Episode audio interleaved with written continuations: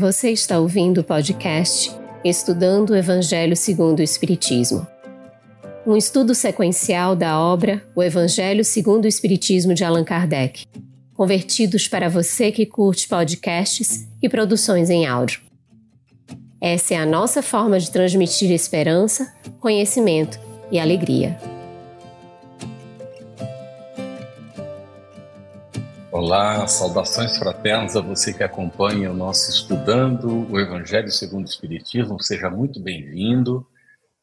Já já nós vamos lançar a pergunta para você, colocar aí no chat, mandar também seus, seus comentários e perguntas. Nós damos as boas-vindas também aos nossos convidados de hoje, Adriana Paula, coordenadora do Estudo Sistematizado da Doutrina Espírita, palestrante espírita, terceira vice-presidente da Federação Espírita do Piauí, e diretor do Departamento de Estudos Doutrinários do Centro Espírita Irmã Sheila de Peripiri. E também nosso querido Calcide Sarruris, coordenador do estudo aprofundado da doutrina espírita da Federação Espírita do Estado de Goiás, a conhecida FEGO. Nós agradecemos também aos nossos parceiros de transmissão. Vocês estão já sentindo naturalmente a ausência da nossa querida Luziane Bahia, que não está conosco hoje, porque houve uma queda de energia por lá e ela não é, consegue a conexão. Se em algum momento voltar a energia, ela conseguir a conexão, ela estará conosco, assim como também as nossas intérpretes para Libras. As duas são de Minas Gerais, está um temporal por lá e elas também perderam é, a conexão e mandaram mensagem que não conseguirão entrar, provavelmente porque a situação não está não é, é boa para a internet hoje.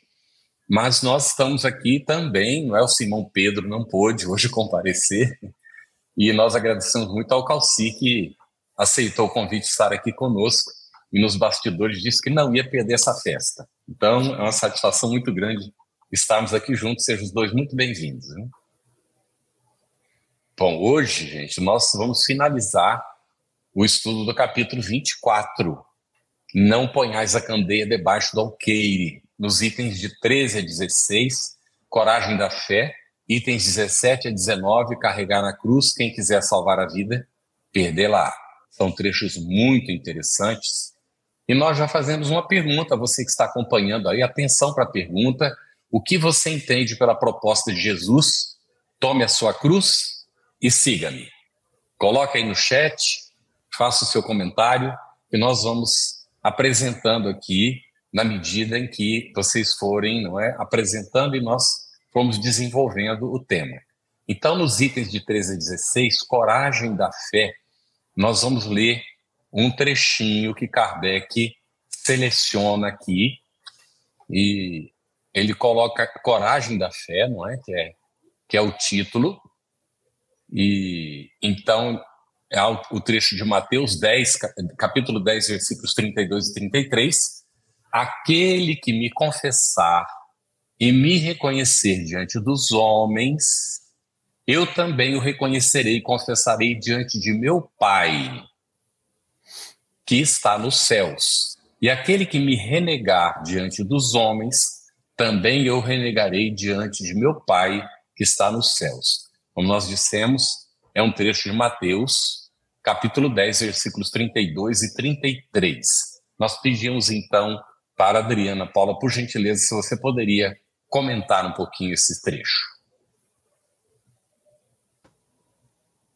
Boa noite, boa noite, Carlos, boa noite, Calci, a todos aqueles que nos acompanham pela Série TV, é uma alegria estar aqui.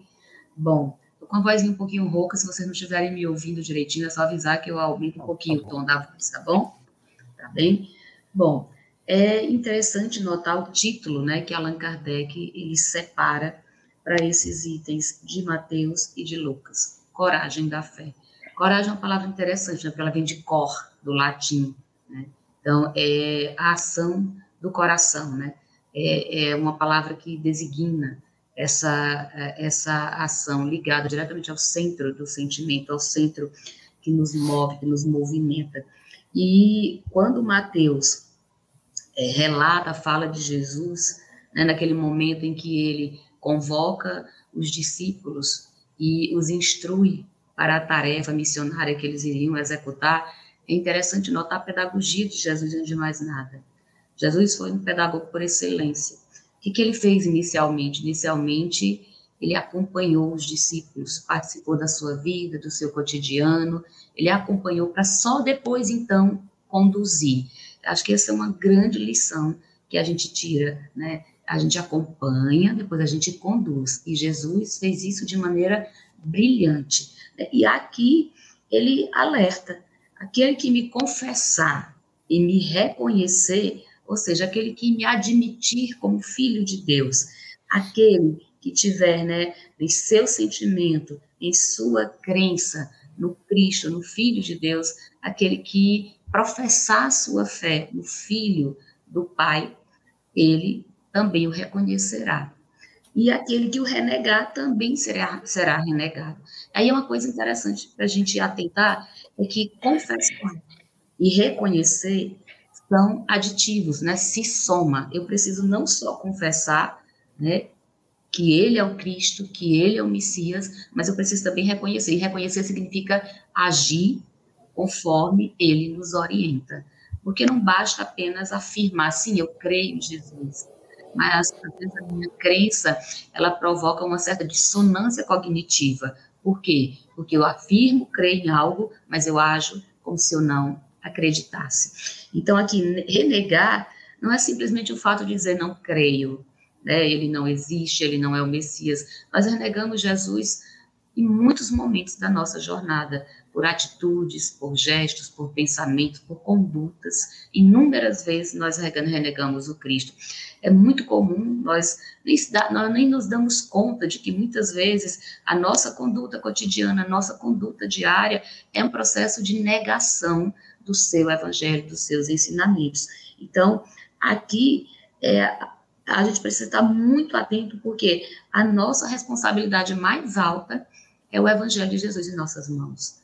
E se a gente já despertou para isso, a gente acordou para isso, a gente não só o confessa, como reconhece e começa esse processo de tentar harmonizar a nossa conduta à conduta de Jesus. Imagina só se nós buscássemos todos os dias, em todos os nossos pequenos atos, em todas as nossas pequenas atitudes, andar de mãos dadas com Cristo, caminhar com Ele ao nosso lado, né, nós teríamos nele um defensor. Nos momentos das nossas dificuldades, poderíamos, junto dele, do seu coração, exclamar: Senhor, Senhor, auxilia-me. E nós teríamos então um socorro imediato, porque ele diz que aquele que não renegar e que o confessar, ele também o confessará diante do Pai. Imagina só que maravilha né, seria ter Jesus como advogado de todas as nossas causas. Mas para isso é necessário que nós possamos não só confessá-lo, como Mateus diz aqui, mas também reconhecê-lo. E isso significa agir conforme os seus ensinamentos, coisa que é muito difícil de fazer, que é um processo lento, mas que é extremamente necessário para a nossa melhoria, para a nossa evolução, não é isso? Muito bom, excelente mesmo. E nós já temos aqui comentários da nossa, da nossa pergunta. A pergunta é: o que você entende pela proposta de Jesus? Tome a sua cruz e siga-me a Maria Conceição fez um comentário dizendo que viva a sua vida com coragem e resignação, pois a eterna promessa de Jesus sempre aí convosco, apesar dos muros, apesar das margens, ir adiante. Muito bem. Nós temos também um comentário de Alexandre Rocha, cada um de nós com a sua missão, ajudado pelo nosso guia e os nossos amigos espirituais. Muito bem, Calci, nós temos uma pergunta que a gente vai unir com outra de Ângela Sancho, porque estão relacionadas. É, a nossa pergunta é: poderia, por gentileza, falar um pouco sobre a coragem de expressar as opiniões, mesmo quando não aceitas pela maioria? E aí a Ângela Sancho coloca bem relacionada com o assunto: olha, por que negamos ou temos medo de expressar a nossa fé nesse mundo de provas e expiação, se a verdadeira vida é no mundo espiritual? E o que acontece conosco quando decidimos expressar a nossa fé? Que beleza de, de colocação, não é? Como é que é o nome? Ângela Sancho. Sancho. Que beleza, Isso. que beleza de, de colocação. Uma bela noite a todos. Prazer conhecer pessoalmente, viu? Adriana Paula, da Federação do Piauí. Eu, eu reafirmo a vocês que eu não poderia perder essa oportunidade de rever vocês né, e participar desse trabalho da divulgação do Evangelho de Jesus. É, com relação à, à pergunta, a questão da coragem de ser cristão. É muito interessante a coragem da gente é, se colocar. Se colocar. E a história nos mostra, e eu me lembro aqui, por exemplo, esses dias eu estava conversando com o meu primo Júlio César, Sarroris, do Rio de Janeiro, e nós estávamos falando sobre Inácio de Antioquia, batendo um papo via WhatsApp, né, e, e, trocando informações a respeito desse, desse homem que teve a coragem, porque preso, preso, e ofereceram a ele a oportunidade de fugir, e se ele fugisse, os cristãos ficariam desmoralizados. E ele corajosamente diz: Não me ofereçam bondade fora da hora. Eu sou trigo de Deus pronto para ser esmagado.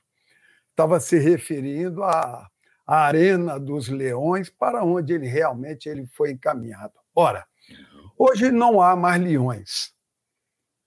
Hoje não há mais pedradas físicas, há as pedradas morais, não é? Tão dolorosas quanto. Mas é preciso que o cristão demonstre a sua, a sua firmeza. É, é muito difícil, e a Adriana Paula ela reafirmou várias vezes para nós na fala dela, é difícil, e é mesmo. Ser cristão não é para qualquer um, é para aquele que deseja mudar o mundo dentro dele. Então, a coragem de ser cristão, de, de agir, de se declarar cristão no meio, por exemplo, acadêmico, no meio profissional de um modo geral, no meio social, né, onde imperam muitas das vezes as teorias nihilistas ou aquelas que fazem de Deus um, um ser é, vingativo, aquele que vinga. E tem muita gente que, utilizando a primeira pergunta feita à Adriana, tem muita gente que utiliza essa informação de Jesus: ó, quem não me confessar, eu vou também negar. Como se Jesus fosse vingativo, cruel, que desse o troco na gente.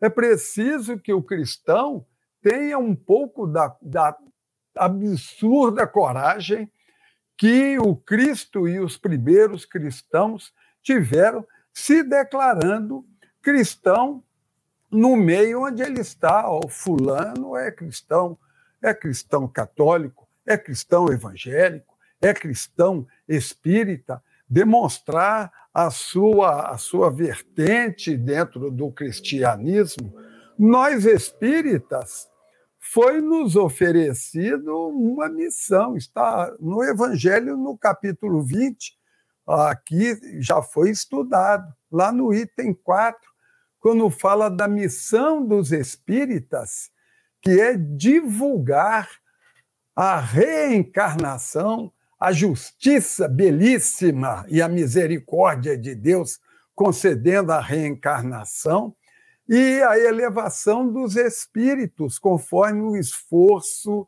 empreendido. Então é preciso que os cristãos, todos nós, tenhamos a coragem de nos declararmos assim e apresentar sem nenhum problema e com toda a alegria o segmento ao qual nós pertencemos, seja evangélico, seja católico, seja espírita. Essa é a coragem hoje. Antigamente era dente de leão e pedrada. Hoje a coragem é essa. Uhum. Bem no campo moral, não é, Calci? É, e Carlos, é, Sim, só é, eu estava lembrando enquanto o Calci estava falando que a, na maioria das vezes a gente aplaude muito o tal do heroísmo, né? É, aquele, aquele heroísmo que a gente encontra no meio social, geralmente é muito aplaudido. É, e normalmente são esses heroísmos é, que trazem muitas vezes um perigo ali, a, a, muito, muito sutil, que é o perigo da vaidade. Aqui a gente está falando né, de uma outra coragem, de enfrentar uma outra circunstância, porque defender uma ideia é muito mais que proclamá-la. Né? Defender uma ideia é vivê-la. E nós, cristãos, espíritas, como bem falou Calci, lá no capítulo 20, né, na mensagem de Erasto, lá no item 4, a gente não tem só o dever de pregar, mas nós precisamos pregar vivendo né, esse evangelho, que é o grande desafio, transformar esse mundo interior que nós trazemos ainda muito sobrecarregado de equívocos do passado em algo luminoso através do evangelho de Jesus. Né? Isso. Muito bom, excelente. Olha, a Neire Moraes, boa tarde, de Pimenta Bueno, em Rondônia. Respondendo à pergunta, eu penso que Jesus quis nos dizer que não devemos reclamar dos problemas que a vida nos oferece, e sim confiar que dias melhores virão. Muito bem, o aspecto abordado né, na, na resposta à pergunta. Temos mais algumas respostas, mas nós vamos, Adriana, para a nossa terceira questão. Qual o sentido destas palavras? Aqueles que se houverem arreceado de se confessarem discípulos da verdade não são dignos de se ver admitidos no reino da verdade. Duras, hein? É, é, a gente precisa pensar com muita cautela né, e refletir, meditar sobre todas essas passagens do Evangelho, lembrando que Jesus é o amor né, encarnado, foi o amor encarnado e é o amor supremo. Então, a gente não consegue nem sequer imaginar Jesus renegando ninguém ou exilando qualquer dos seus irmãos né, desse reino da verdade. Mas o, o que, que é o reino da verdade, né? Porque o reino das aparências, esse mundo da aparência exterior, é o mundo material, esse mundo ilusório que nós vivemos, ao qual nós nos apegamos, às vezes, de maneira desmedida, e acabamos cometendo uma série de equívocos, inclusive confundindo a vida com a existência na matéria, achando que os poucos decênios que porventura nós vivamos num corpo material simbolizariam toda a nossa caminhada, e isso não é verdade, né? Nós temos aí a reencarnação, a pluralidade das existências para nos provar isso. Então, eu sei que nós já viemos e voltaremos inúmeras vezes, tantas quantas forem necessárias para o nosso aprimoramento, burilamento. Mas esse, esse mundo da aparência exterior, esse mundo material, ele muitas vezes nos arrasta de tal maneira que nós esquecemos que existe um reino da verdade. Existe aí um mundo espiritual, né, esse reino de Deus, que nós não conseguiremos é, no processo da nossa caminhada, chegar até Ele enquanto não nos purificarmos, não nos libertarmos de todos os processos de enganos e desenganos, de equívocos que, vão, que vamos cometendo ao longo da nossa jornada. Por isso que aqui a palavra confessar, né? Aqueles que temerem se confessar, aqueles que temerem abraçar a causa do Cristo, né? viver conforme os seus ensinamentos, esses são indignos, mas são indignos por hora, né? São indignos até o momento em que decidirem é, se tornarem dignos, porque a nossa caminhada ela é sempre progressiva. Então chegará o dia também que nós reconheceremos a necessidade de reconhecer Cristo, de abraçar os seus ensinamentos e de levar adiante os propósitos sublimes da nossa criação. Então aqui esse reino da verdade é o mundo espiritual sublimado, aquele que nós ainda não conseguimos alcançar. Né? Nós estamos em processo e ainda vai demorar muito para que esse processo se passe, né? É um dia de cada vez, um passo de cada vez. Né? O nosso propósito é ir nos melhorando todos os dias, nos esforçando todos os dias para melhoria, mas a gente nem sempre consegue. E uma encarnação é muito pouco para esse objetivo. Então, aqui é lembrar né, que o nosso compromisso é sempre de crescimento né, é sempre de melhoria.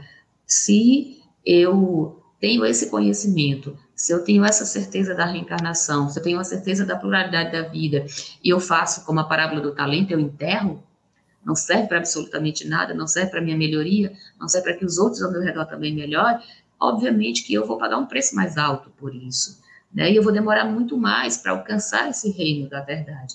Mas por hora, pelo menos nós espíritas, temos o conhecimento de que é necessário o esforço contínuo e permanente para a nossa melhoria, para que a gente alcance o reino da verdade. Somente no esforço diário é que nós conseguiremos. Muito bom. Olha, olha lá, aí a resposta à nossa pergunta, o que você entende pela proposta de Jesus, tome a sua cruz e siga-me. Nós temos a resposta de Marlene Tax dizendo, acredito que ele se dirige aos seus discípulos para que o seguissem, apesar das dificuldades de cada um. Muito bem, é um aspecto interessante, não é? A gente, nós, nós, todos nós temos limitações, todos nós temos ainda imperfeições, mas apesar e dentro da nossa possibilidade seguir firmes, não é? Muito bem, muito boa resposta. E a Bianca Pérez acredito que seja seguir com as dificuldades, com a nossa missão, com resignação e sem perder a fé. A Bianca desenvolve um pouquinho mais do que a Marlene Tax tinha colocado. Muito bom. São aspectos. E vocês podem observar que vocês vão fazendo a resposta e vão compondo. Cada um aborda né, um sentido, um aspecto. Se a gente juntasse tudo, nós teríamos ali uma resposta é, ampla não é, da, da questão. Bom, Calci, essa daqui é bem direta. O que caracteriza a coragem do espírita cristão? Que beleza. Eu gosto de, de coisa direta mesmo, pergunta direta. Na veia. O que compete, o que caracteriza a coragem do espírita cristão? Vencer a si mesmo. Essa é a maior coragem. E o maior medo que nós temos é exatamente esse. Por isso que a gente briga com todo mundo. Porque à medida que eu brigo com outro, eu estou deixando de olhar para mim. Eu estou projetando os meus defeitos no outro e brigando com o outro, querendo corrigir o outro, querendo que o outro seja igual a mim, querendo eu estou adiando o dia que eu preciso parar e dizer: agora é contigo, agora é com você. E é preciso coragem para, para essa atitude. A parábola do filho pródigo é a parábola do, do cristão que está demorando porque ele recebe a graça de Deus, gasta tudo e tal, entra numa situação complicada, difícil, ou seja, a sintonia que ele criou é aquela, não é castigo de Deus, ele, ele mesmo se limitou àquela situação. Mas tem um dia que, e esse um dia é como assim um conto mágico do era uma vez. Tem um dia em que a pessoa entra em si. Entra em si.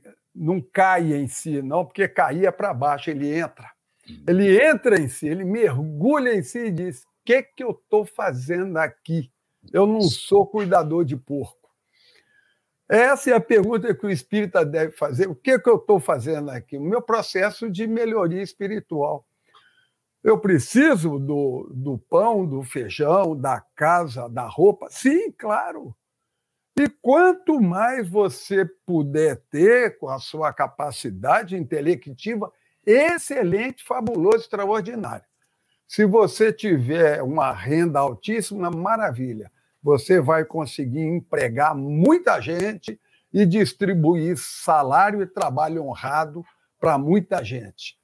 Agora, a gente deve sempre lembrar, e o Frederico Figner nos lembra disso lá no livro Voltei. A questão é a gente com a gente. Então, eu penso que a coragem do espírita cristão, sabedor de tudo isso, é exatamente vencer o pior inimigo que ele tem, que é ele mesmo. Muito bom. Essa quer comentar, Adriana, alguma coisa? Não, eu estava eu tava aqui lembrando, né, de como, é, às vezes a gente pega um trechinho do Evangelho ela inúmeras vezes e não vê determinadas nuances. Aí você começa a ler e aí percebe coisas que você nunca percebeu, né? É, essa questão de que qual é o propósito, né? Qual é talvez o grande desafio do espírita cristão? É justamente fazer aquilo que o Emmanuel diz em uma das suas mensagens que eu não vou lembrar agora, espírita, né? Seja o nome do teu nome, a espírita seja o teu caráter. Ou seja, é trazer essa tudo isso que a gente aprende do lado de fora para o lado de dentro, né? Porque não adianta ter tanto conhecimento, saber de tanta coisa e não colocar em ebulição o que está aqui dentro. Isso aqui a gente precisa mudar de dentro para fora, né? Mudar as estruturas do pensamento, do sentimento, para que a gente possa ir se melhorando pouco a pouco e ir nos melhorando, né? E melhorando também aqueles que estão ao nosso redor. Por isso que é necessário não só trabalhar pelo nosso futuro, mas trabalhar também pelo futuro dos outros. E a doutrina nos ensina isso. Uhum. A questão da solidariedade né, com o nosso semelhante. Muito interessante. Muito bom. É, a Giane Lima respondendo aí a pergunta enfrentarmos os desafios dessa existência com fé na vida futura, suportando as dificuldades com resignação e fé ativa, bem dentro né, do que estava sendo colocado pelo Calci, que a Adriana também comentou. Muito bom, estamos em boa sintonia. Temos também, aqui vai ser sobre o item 19, depois que a gente vai entrar daqui a pouquinho, o comentário da Marlene Viegas. Mas a, a Irgard, eu não sei pronunciar o nome, Kleinung, diz boa noite. A fé é coragem do sentimento, da esperança unindo a Deus. Sirineu carregou a cruz e ficou constrangido, mas eu devo carregar a minha cruz na fé em Cristo Jesus. Ela é de Porto Alegre, no Rio Grande do Sul. Muito bem. Aí nós temos esses comentários que vão enriquecendo né, nossa, nossa atividade. E para você, Adriana, poderia, por gentileza, trazer exemplos, e aí a gente pede para o Calci também, tá, Calci? Poderia trazer exemplos daqueles que vivenciaram a coragem da fé, destacando as suas ações práticas, por gentileza? Ah, nós temos inúmeros exemplos, né? Se a gente for elencar, vamos ficar aqui uma noite inteira falando deles. Uhum. Mas sempre que me falam da coragem da fé, eu lembro do Chico Xavier. Né? Não tenho como não lembrar de Chico, porque a gente tem Jesus como modelo é, plus, né? o máximo, do modelo da, da resignação, do amor. É, mas o Chico Xavier, por toda a sua história de vida, né, a sua infância sofrida, por todas as suas dificuldades materiais, ele tinha tudo para não levar adiante a coragem da fé, para não levar adiante, para não professar a sua religião, a sua doutrina. Ele tinha todos os motivos para desistir, inclusive, da própria caminhada, da jornada. E ele abraçou né, o madeiro do Cristo, e isso é muito interessante, porque cada um de nós carrega a própria cruz. E essa cruz é o instrumento no qual nós vamos nos moldando, moldando pouco a pouco o nosso coração, mudando pouco a pouco os nossos sentimentos, para que a gente possa um dia se reconhecer na condição de necessitados do amor de Jesus, porque na maioria das vezes a gente ainda não se reconhece. Né? Nós temos assim um, egocentrismo, né? uma vaidade tão grande que às vezes nós não nos reconhecemos como necessitados do amparo de Jesus. Mas o Chico era aquela figura simples, humilde, generosa, bondosa. Eu me recordo que a primeira vez que eu fui à casa de Chico Xavier em Uberaba, em uma viagem assim aventurosa, que eu saí do Piauí de carro para Curitiba, dirigindo, e eu decidi que eu ia passar na casa do Chico. Eu lembro que eu sentei no quintal da casa do Chico, há muitos anos atrás, e sentei em um banquinho e me deu uma emoção imensa. E eu comecei a chorar porque eu vi o quanto que ele fez com tão pouco. Né? Ele fez com muito pouco, porque ele tinha a coragem da fé. Ele acreditava, não, ele vivia tudo aquilo que Jesus havia ensinado. Eu lembro que eu chorei copiosamente sentado naquele banco no quintal, e na época o filho dele adotivo me encontrou e disse: esse era o lugar favorito do papai. Né? E eu estava no quintal na casa do Chico, me perguntando como alguém com tão pouco fez tanto. né? e a gente às vezes tem tudo em nossas mãos. Conhecimento intelectual, condições econômicas, sociais, para realizar o trabalho que nos foi colocado como tarefa e nós desistimos. Mas além do Chico, a gente tem Madre Teresa de Calcutá, Irmã Dulce, é Gandhi, nós temos inúmeras criaturas, Francisco de Assis, que deram seu testemunho da coragem, da fé, né? e pessoas anônimas, e nós nem sequer sabemos os nomes, né? Inúmeras pessoas anônimas que nós nem sequer sabemos o nome e que estão aí no mundo como verdadeiros bons samaritanos, né? Como verdadeiros samaritanos do Senhor, como verdadeiros samaritanos do Cristo. E a gente não pode, não pode de maneira não esquecer desses anônimos que vivem aí no mundo como anjos, como extensão do amor de Jesus, consolando, amparando, alimentando, cuidando, né, de maneira anônima e gratuita. Muito bem. Calci? É, vou pegar um gancho aí no que a Adriana falou, né, e, me, e me fez lembrar uma palestra de Valdo Pereira Franco fez aí em Brasília. Na época eu morava aí em Brasília, lá na, na área de congresso, no centro de convenções.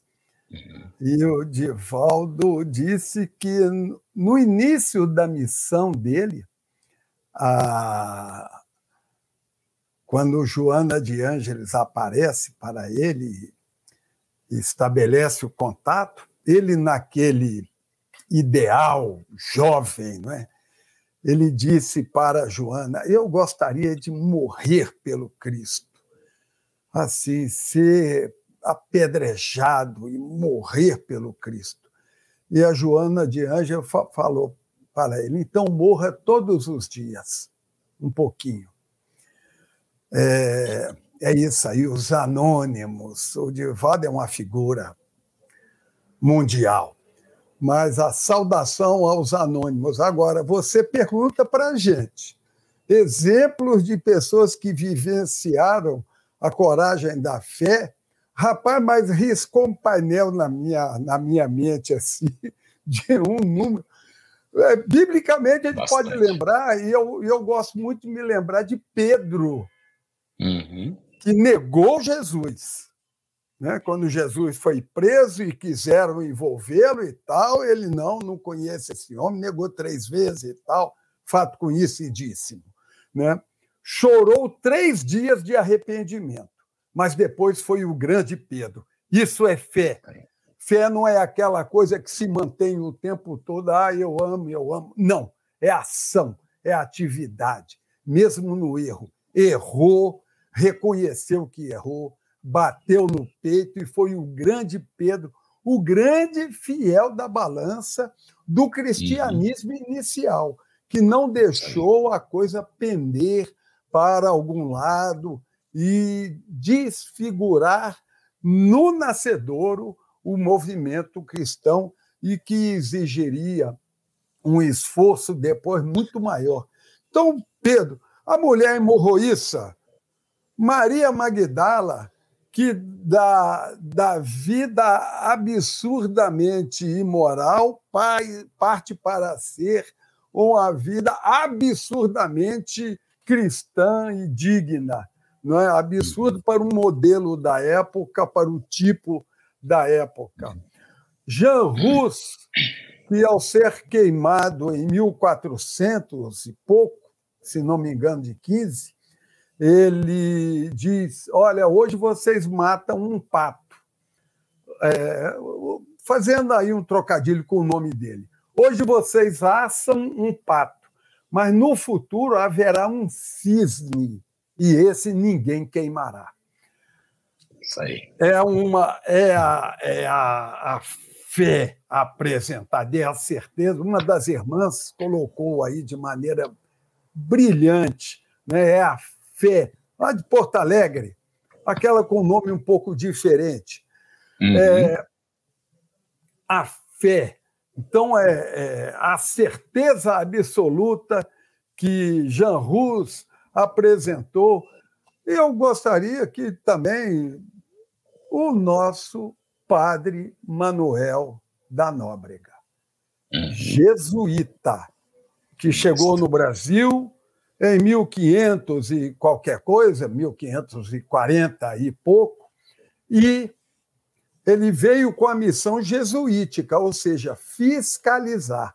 A Inquisição, nessa época, estava na mão dos jesuítas. E o que que Manuel da Nóbrega fez? Levou o ensinamento do Cristo, que vigiar os outros que nada. Eu vou levar o ensinamento para que esse povo indígena um dia seja uma grande nação.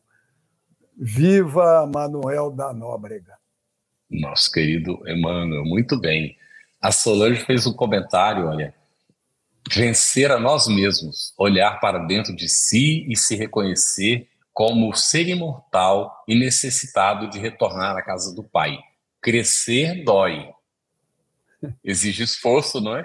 Trabalho, muito bom comentário. E nós temos já várias manifestações aqui também. É, a Williane Cavalcante colocou: seguir com nossa cruz significa buscar ser melhor a cada dia buscando conhecer nossa essência, melhorando nossos pontos negativos. Muito bem, temos mais um comentário aqui.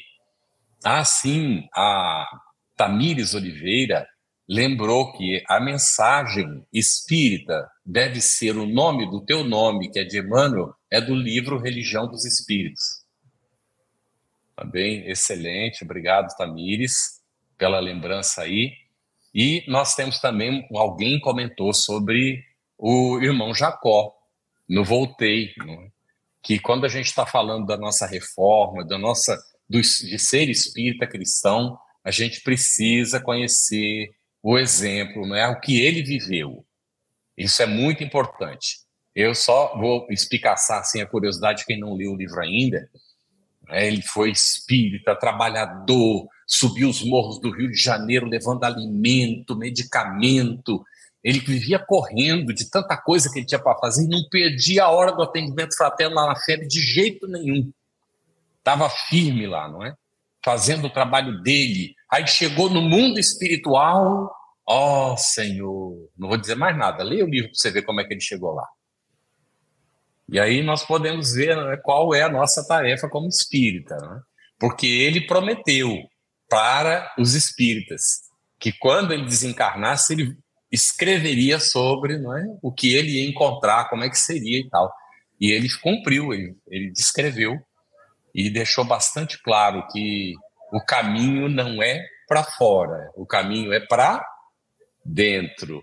Quando a gente faz o caminho para dentro, de fora acontece naturalmente. Nós vamos ler um trechinho agora, vamos entrar no Carregar Sua Cruz. Quem quiser ser salvar a vida, perder lá do Evangelho segundo o Espiritismo, que está começado por Marcos aqui, Kardec seleciona esse trecho.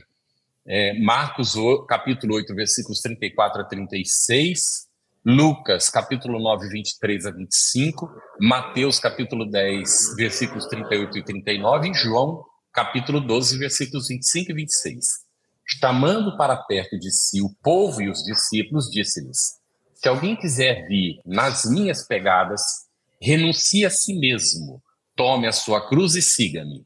Porquanto aquele que se quiser salvar a si mesmo, perder-se-á. E aquele que se perder por amor de mim e do evangelho, se salvará. Com efeito de que serviria um homem ganhar o mundo todo e perder-se a si mesmo? Essa é a, a, a questão, e a gente pede aqui Agora é a vez do Calci, não é, Calci? O comentário, por gentileza.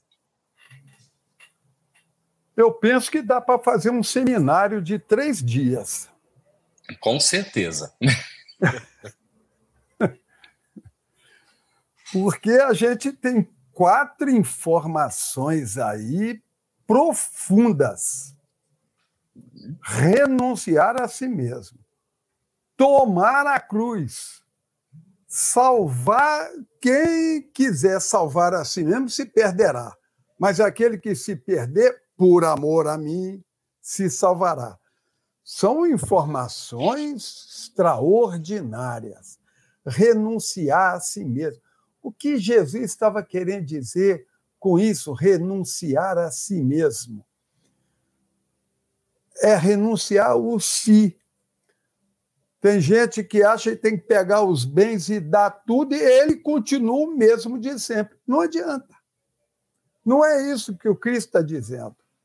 Ah, eu vou renunciar aos bens materiais. Excelente, você vai distribuir, você vai fazer muita gente contente, você vai fazer muita gente alegre, vai fazer a caridade, mas a melhor caridade que a gente pode fazer com a gente mesmo é o trabalho interno. Né? Então, renuncie a si mesmo. Tome a sua cruz. É, essa palavra cruz, ora, esse texto está aqui relacionado pelos quatro evangelistas. É raro, hein? É raro. É um texto raro. João não fala em cruz. Ele não a passagem ele fala da mas ele não fala, ele não coloca o termo cruz. Só é encontrado em Mateus, Lucas e Marcos. E os pesquisadores dizem que isso é um termo romano.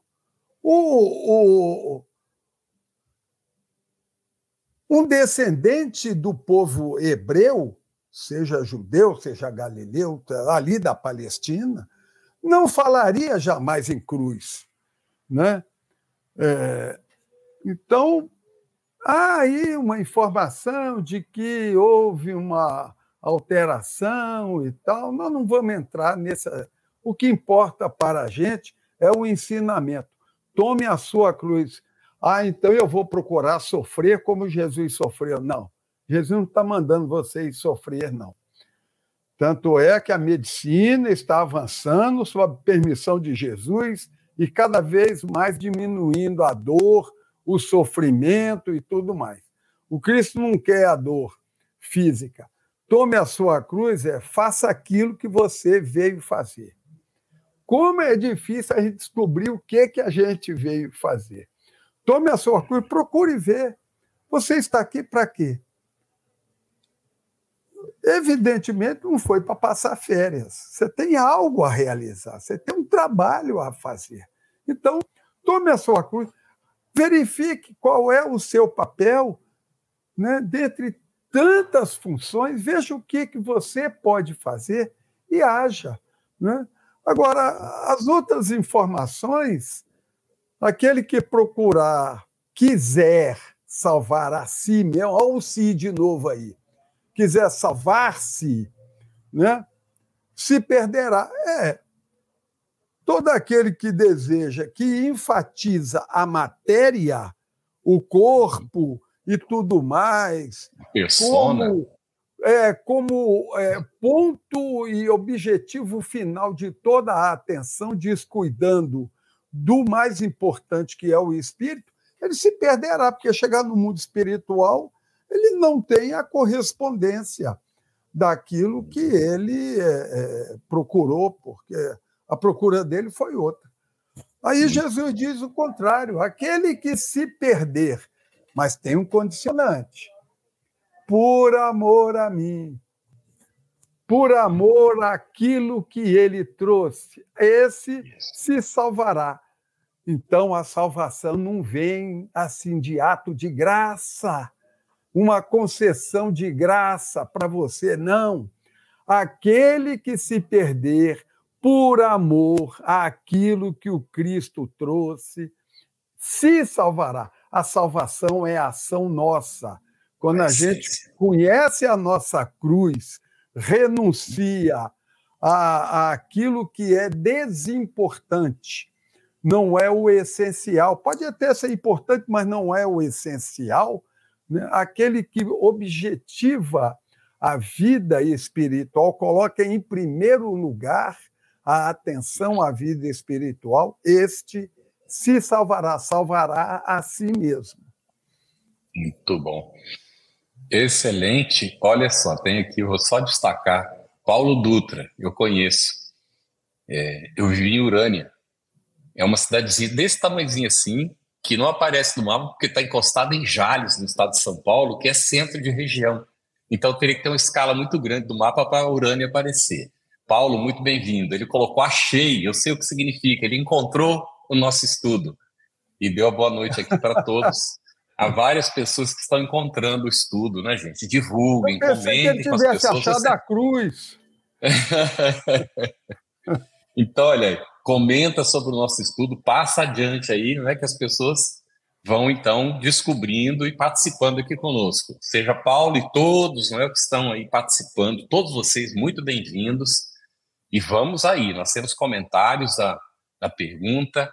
Nós é, temos a Marlene Viegas fez um comentário dizendo no item 19: Rejubilai-vos, vos diz Jesus, quando os homens os odiarem e perseguirem por minha causa, visto que sereis recompensado é, nos céus. Né? Jesus é o amor eu estou feliz por seguir os seus ensinamentos, não é? Muito bem, excelente. Nós temos também. Ah, o Beto Gomes pergunta: qual é a pergunta de hoje? Então, vamos repetir a pergunta aqui, olha, para é, vocês ainda dá tempo de responder, quem quiser. A pergunta está relacionada com o, o, o que a gente está abordando agora. O que você entende pela proposta de Jesus? Tome a sua cruz e siga-me. Essa é a pergunta, viu, Beto Gomes? Ele colocou aí para nós a pergunta, a gente já respondeu, né?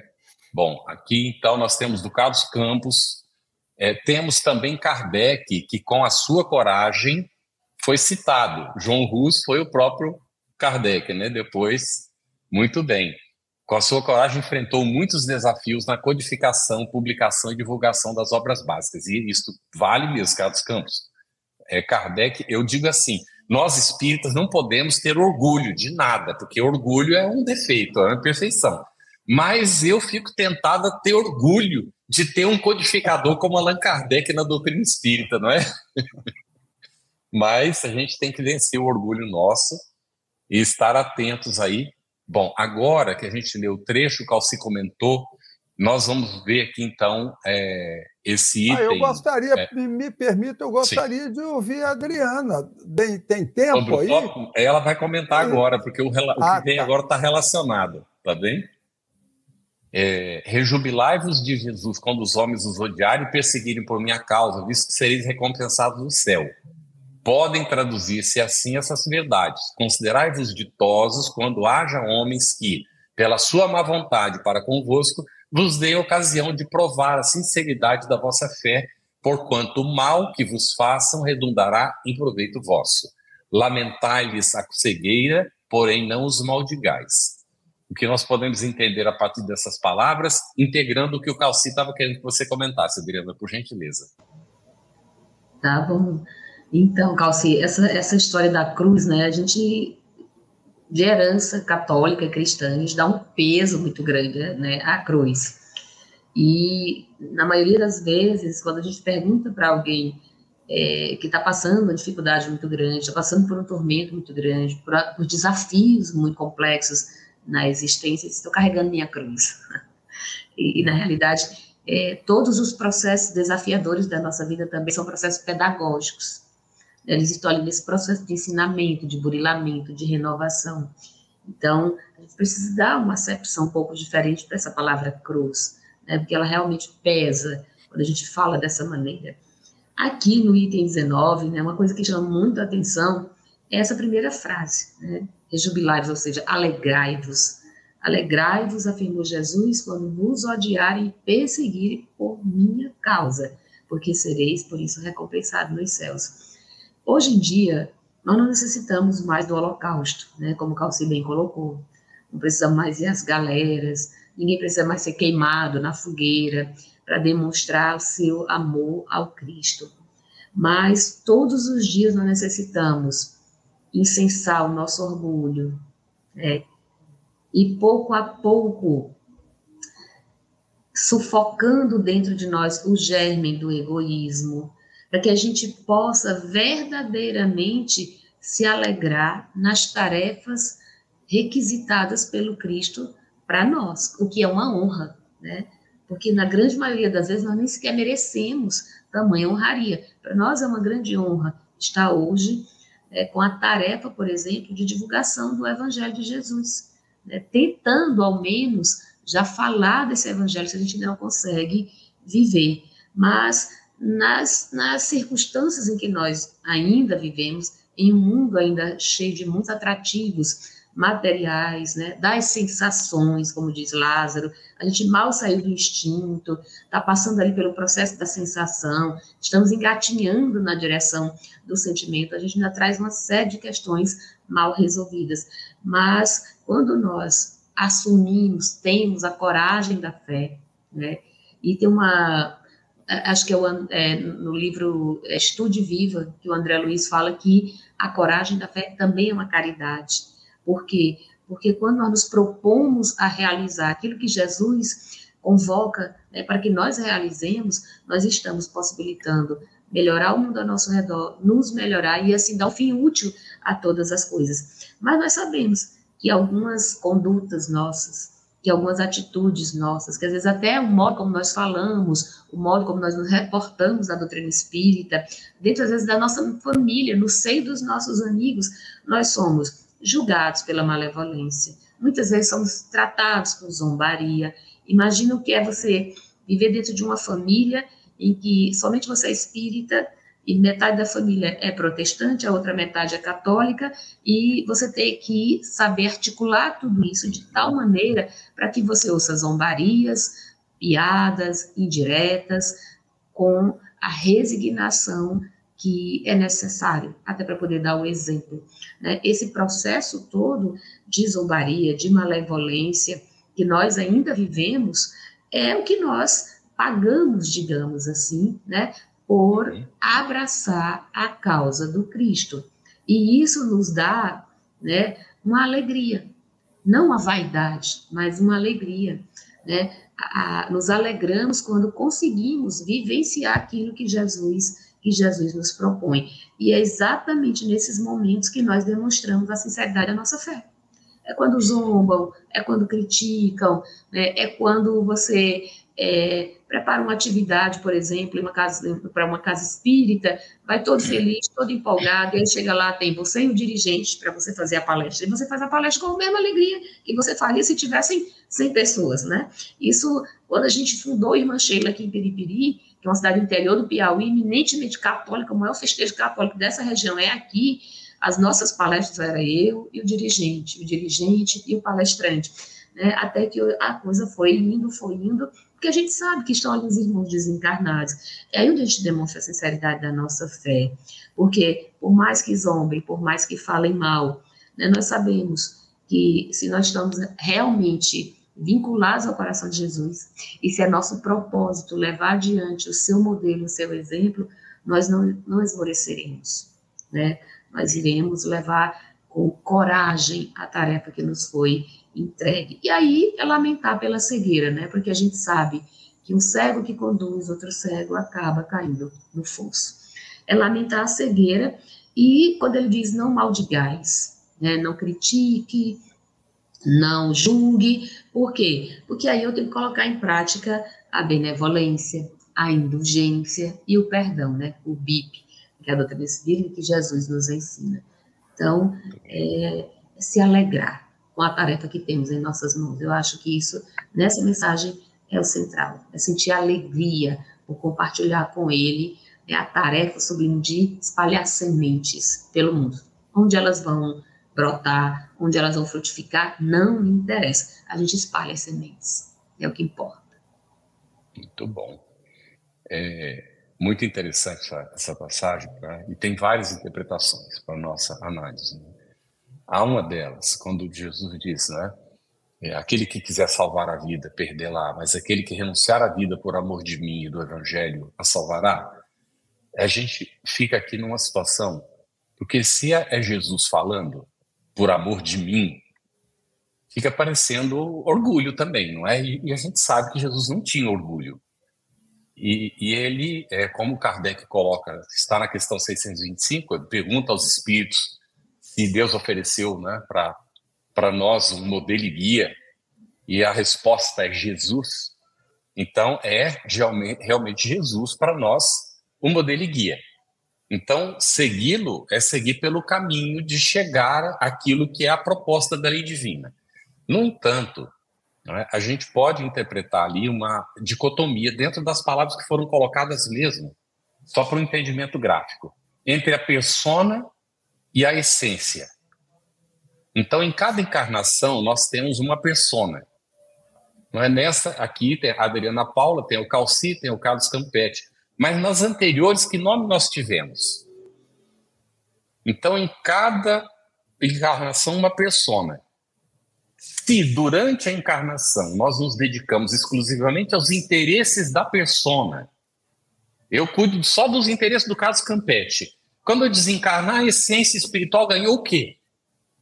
Então, eu perdi a encarnação, tenho que voltar a fazer de novo, porque não fiz o que devia. Então, aquele que quiser salvar a vida material, como o Calci colocou, que se dedica só aos bens do mundo material, aos interesses do campo material, perde a encarnação, tem que repetir a experiência. Porque nós aqui estamos para cuidar daquilo que já foi comentado também por vocês. Não é? Estar no mundo sem ser do mundo, como Jesus colocou, cuidando dos interesses da essência espiritual que nós somos. Então, aquele que renunciar à vida, aos interesses do campo material, à persona que não quiser ressaltar a si mesmo, tem que renunciar a si mesmo, renunciar ao Carlos Campetti. Então, às vezes, vou lá na frente do espelho e digo assim: ai, Carlos Campetti, outra vez. Não é até quando? Porque se a gente não consegue né, colocar essa persona a serviço da essência espiritual, a gente falha na encarnação. E esse é o nosso grande desafio. E nós temos essa vantagem como espíritas, de saber disso. Então, vamos nos dedicar de fato, não é deixar de estar no mundo, mas é cuidar para não ser do mundo. Essa é a questão, porque senão nós nos apegamos a ele, como é que a gente vai evoluir? Apegado ao mundo material, não é? Bom, nós temos vários comentários aqui também do nosso público. A Tamires Oliveira coloca para nós: o carregamento da cruz traz ainda o simbolismo de caminho para a transformação, porque quando a criatura decide pegar a cruz e seguir com ela, deve saber que logo chegará o momento de se desfazer dela. Então, sem apegos, não é? A gente ir trabalhando, realizando a tarefa que nos cabe de Danina Fontes, acredito que todos os dias e em todos os momentos de nossa vida devemos tentar manter nossa fé e coragem para seguirmos adiante de cabeça erguida. Muito bem, com dever cumprido, não é? A gente só tem cabeça erguida quando a consciência está em paz, não é, Calci? Perfeito. Calci já comentou isso num outro estudo nosso. Oi? Rita Valadares, mais um comentário. Se Jesus nunca impôs a fé, e aí vai, exigir comentário de vocês, começando pelo Calci. Se Jesus nunca impôs a fé a quem quer que fosse, qual é o fundamento espírita para a imposição do cristianismo aos poucos originários? Aos poucos originários. É, eu não sei o que ela quis dizer com é, esse poucos também, originários eu também, aí. Eu também não entendi, não. Mas qual o fundamento espírita para a imposição do cristianismo? Estou entendendo. Posso é, perceber assim, a, a, aos espíritas, não é? Hum. Fundamento espírita para imposição. Não tem imposição. O Cristo não impôs. Isso. E, o, e a, a, doutrina espírita não impõe, tanto não impõe que o lema da doutrina espírita é Fora da caridade não há salvação. Seja você católica, evangélica, seja noie, muçulmano, ateu, espírita, o que for, até não ter religião nenhuma, é a caridade. É então, é o lema espírita não traz em posição. A, a doutrina espírita, na verdade, veio à Terra para auxiliar os outros dois segmentos cristãos, católico e evangélico, que estavam sendo questionados pela ciência e fazendo com que, na falta de respostas, do mundo ser criado em seis dias, por exemplo. A ciência provou que não. Que o, Adão tem quatro mil anos. A ciência provou que não.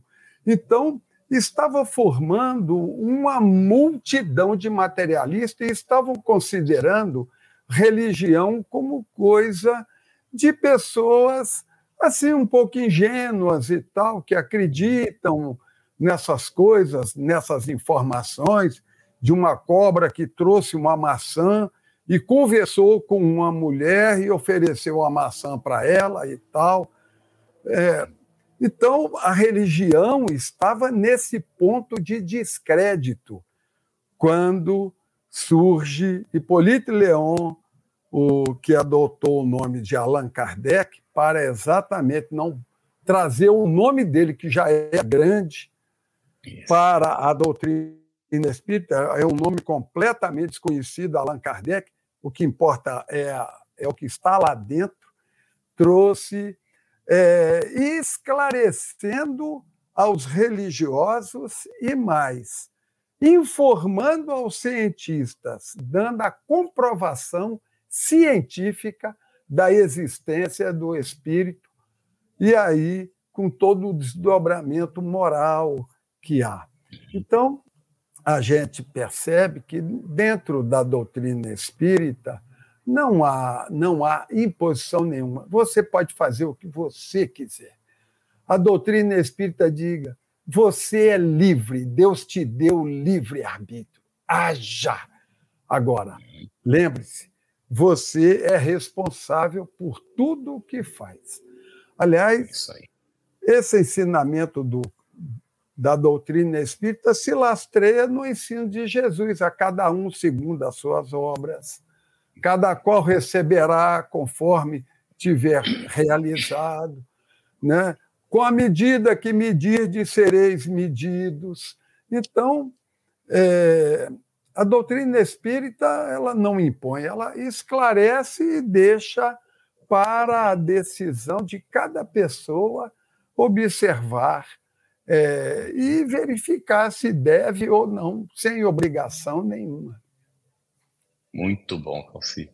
A Marlene Viegas fez um comentário aqui, irmão Carlos Campetti. Eu comprei para minha irmã a coleção da Revista Espírita. Ela já leu todas. Parabéns à FEB. Excelente muito boa ideia de dar de presente, viu, Marlene? É, a gente considera o livro como sendo dos melhores presentes para a gente oferecer, não é, Calci e, e Adriana? Porque realmente o livro espírita ilumina, não é, a nossa consciência. Nós temos alguns comentários, tem uma perguntinha que eu vou fazer para a Adriana em seguida, e depois fazemos a última para o Calci. Nós estamos com o nosso tempo aí quase terminando. A Isis Cortez colocou: a cruz pode ser o dever. Exemplo, o dever de ser paciente com criaturas que somos devedores ou uma missão para eles. Aí nós temos também da Cíntia Orozco, comentou a cruz é leve, porque Jesus está conosco e a torna leve. É, quando a gente entende, né, que nós estamos no cumprimento das nossas necessidades, Beto Gomes, quando Jesus disse que pega a tua cruz, ele falou: renasce e segue os meus ensinamentos e não se esquece das tu, de tuas provas. Olha que resumo interessante, não é? Muito bem. E aí agora vem a perguntinha. A Rita agradeceu, viu? E disse que ficou mais claro para ela. Ela estava se referindo aos povos originários quando ela fez a pergunta. E aqui, Adriana, Seara Espírita, Caminho do Mestre, colocou, a Caminho do Mestre. Como identificar qual é a nossa cruz, já que há tantas neste planeta de provas e expiações? Será que a gente está carregando a do outro, Adriana? Ah, não, não há esse equívoco, né? Deus não se engana com essas coisas. Deus, ele não erra o alvo. Né? Eu gosto dessa expressão, ele não erra o alvo. Cada um de nós é responsável pelas consequências dos seus próprios atos, das suas atitudes, dos seus sentimentos, dos seus pensamentos. Nós somos, nós temos livre-arbítrio, como Calcinha acabou de nos falar, mas nós temos a responsabilidade é de responder por tudo aquilo que decidimos fazer. Então, a nossa cruz não está é, trocada, né? Isso é como o CPF, como o RG, é único, não dá para trocar. Cada um de nós traz ali na sua bagagem é, existencial os desafios, né, as provações, os processos de resgate que são necessários para o crescimento. Não há equívocos na justiça divina. A justiça divina não se equivoca. Né? Deus não brinca com as nossas vidas, Ele não joga dados com a nossa existência. Né? É bom lembrar disso. Muito bem. E a gente vai acabar identificando, prestando atenção, o que é que está se apresentando para nós, não é? E realizando com dedicação, sem se rebelar, não é? O Carlos Campos fez um, um comentário aqui esclarecendo, olha, são chamados de povos originários aqueles grupos cujos seus ancestrais foram os primeiros habitantes do território. Eles também são chamados como povos indígenas. E não há nenhuma intenção realmente de imposição. É, olha o que o Manuel da Nóbrega fez, não foi? É, ele veio com aquela coisa de fiscalizar se estava sendo feito né, conforme. E ele veio para ensinar o amor né, e realmente a, a solidariedade. E Calci, a última pergunta para ti: por que os que sacrificam os bens celestes aos gozos terrestres já receberam a sua recompensa? Que pergunta boa essa, hein? Mas deixa eu voltar. Agora eu, eu porque eu não, eu não li povos, a, a letra está pequena, eu estou meio velhinho, tá, né? Isso. E eu não consegui, eu só li eu não sei o que originários. E aí não, fiquei em dúvida. É, houve sim, mas é, houve, claro que houve. Só havia uma, um, um movimento cristão no mundo na época. Havia só um, que era a Igreja Católica. Agora, uhum.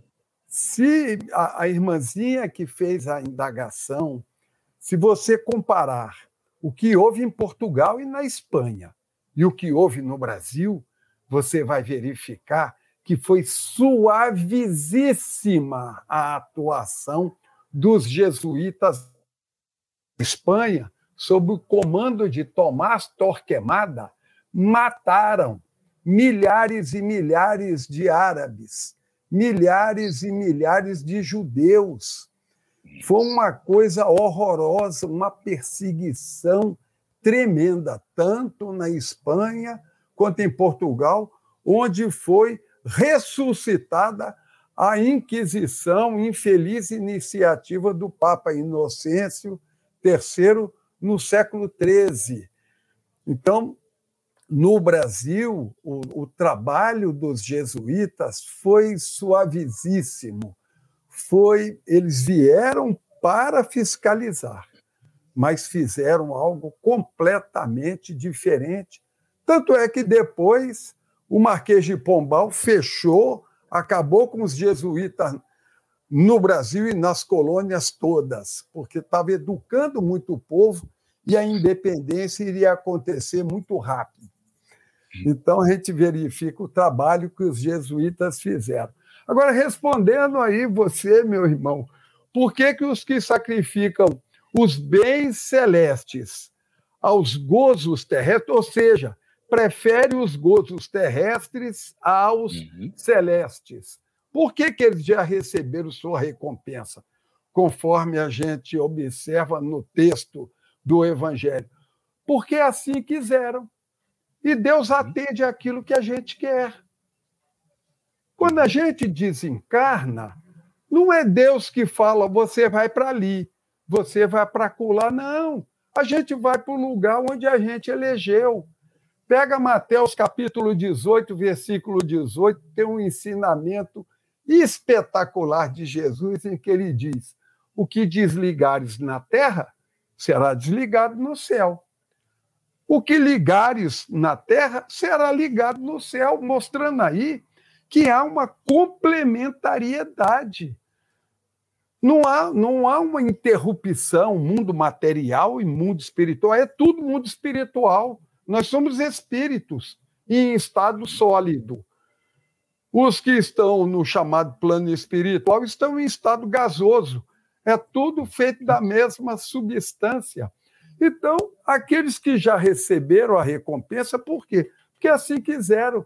E Deus atende exatamente aquilo que a gente quer. Aquilo uhum. que você quer, você terá. Se Deus perceber, se a providência divina perceber que vai ser um, um bom exemplo para você passar por aquela experiência, para você aprender com ela, pode saber que vai ser concedida agora. Se a providência, a misericórdia divina observar que você não vai dar conta daquilo, aí ela não te concede. Então, aqueles que, que queriam admiração, inveja, riqueza, né? suscitar a inveja do outro pela minha posição social, pelo meu carrão, pelo meu casarão, por isso, por aquilo e tal, pela minha plástica. Ok, ok, você vai ter isso e vai ter admiração. Não era isso que você queria? Você teve. Agora, se você quer outra coisa, Deus também dá. Ele dá aquilo que os filhos pedem. Você ouviu uma produção da Federação Espírita Brasileira. Para saber mais, siga o arroba FebTV Brasil no YouTube, Instagram e Facebook. E o arroba FebEditora no Instagram. Ative o sininho para receber as notificações e ficar por dentro da nossa programação. Até o próximo estudo!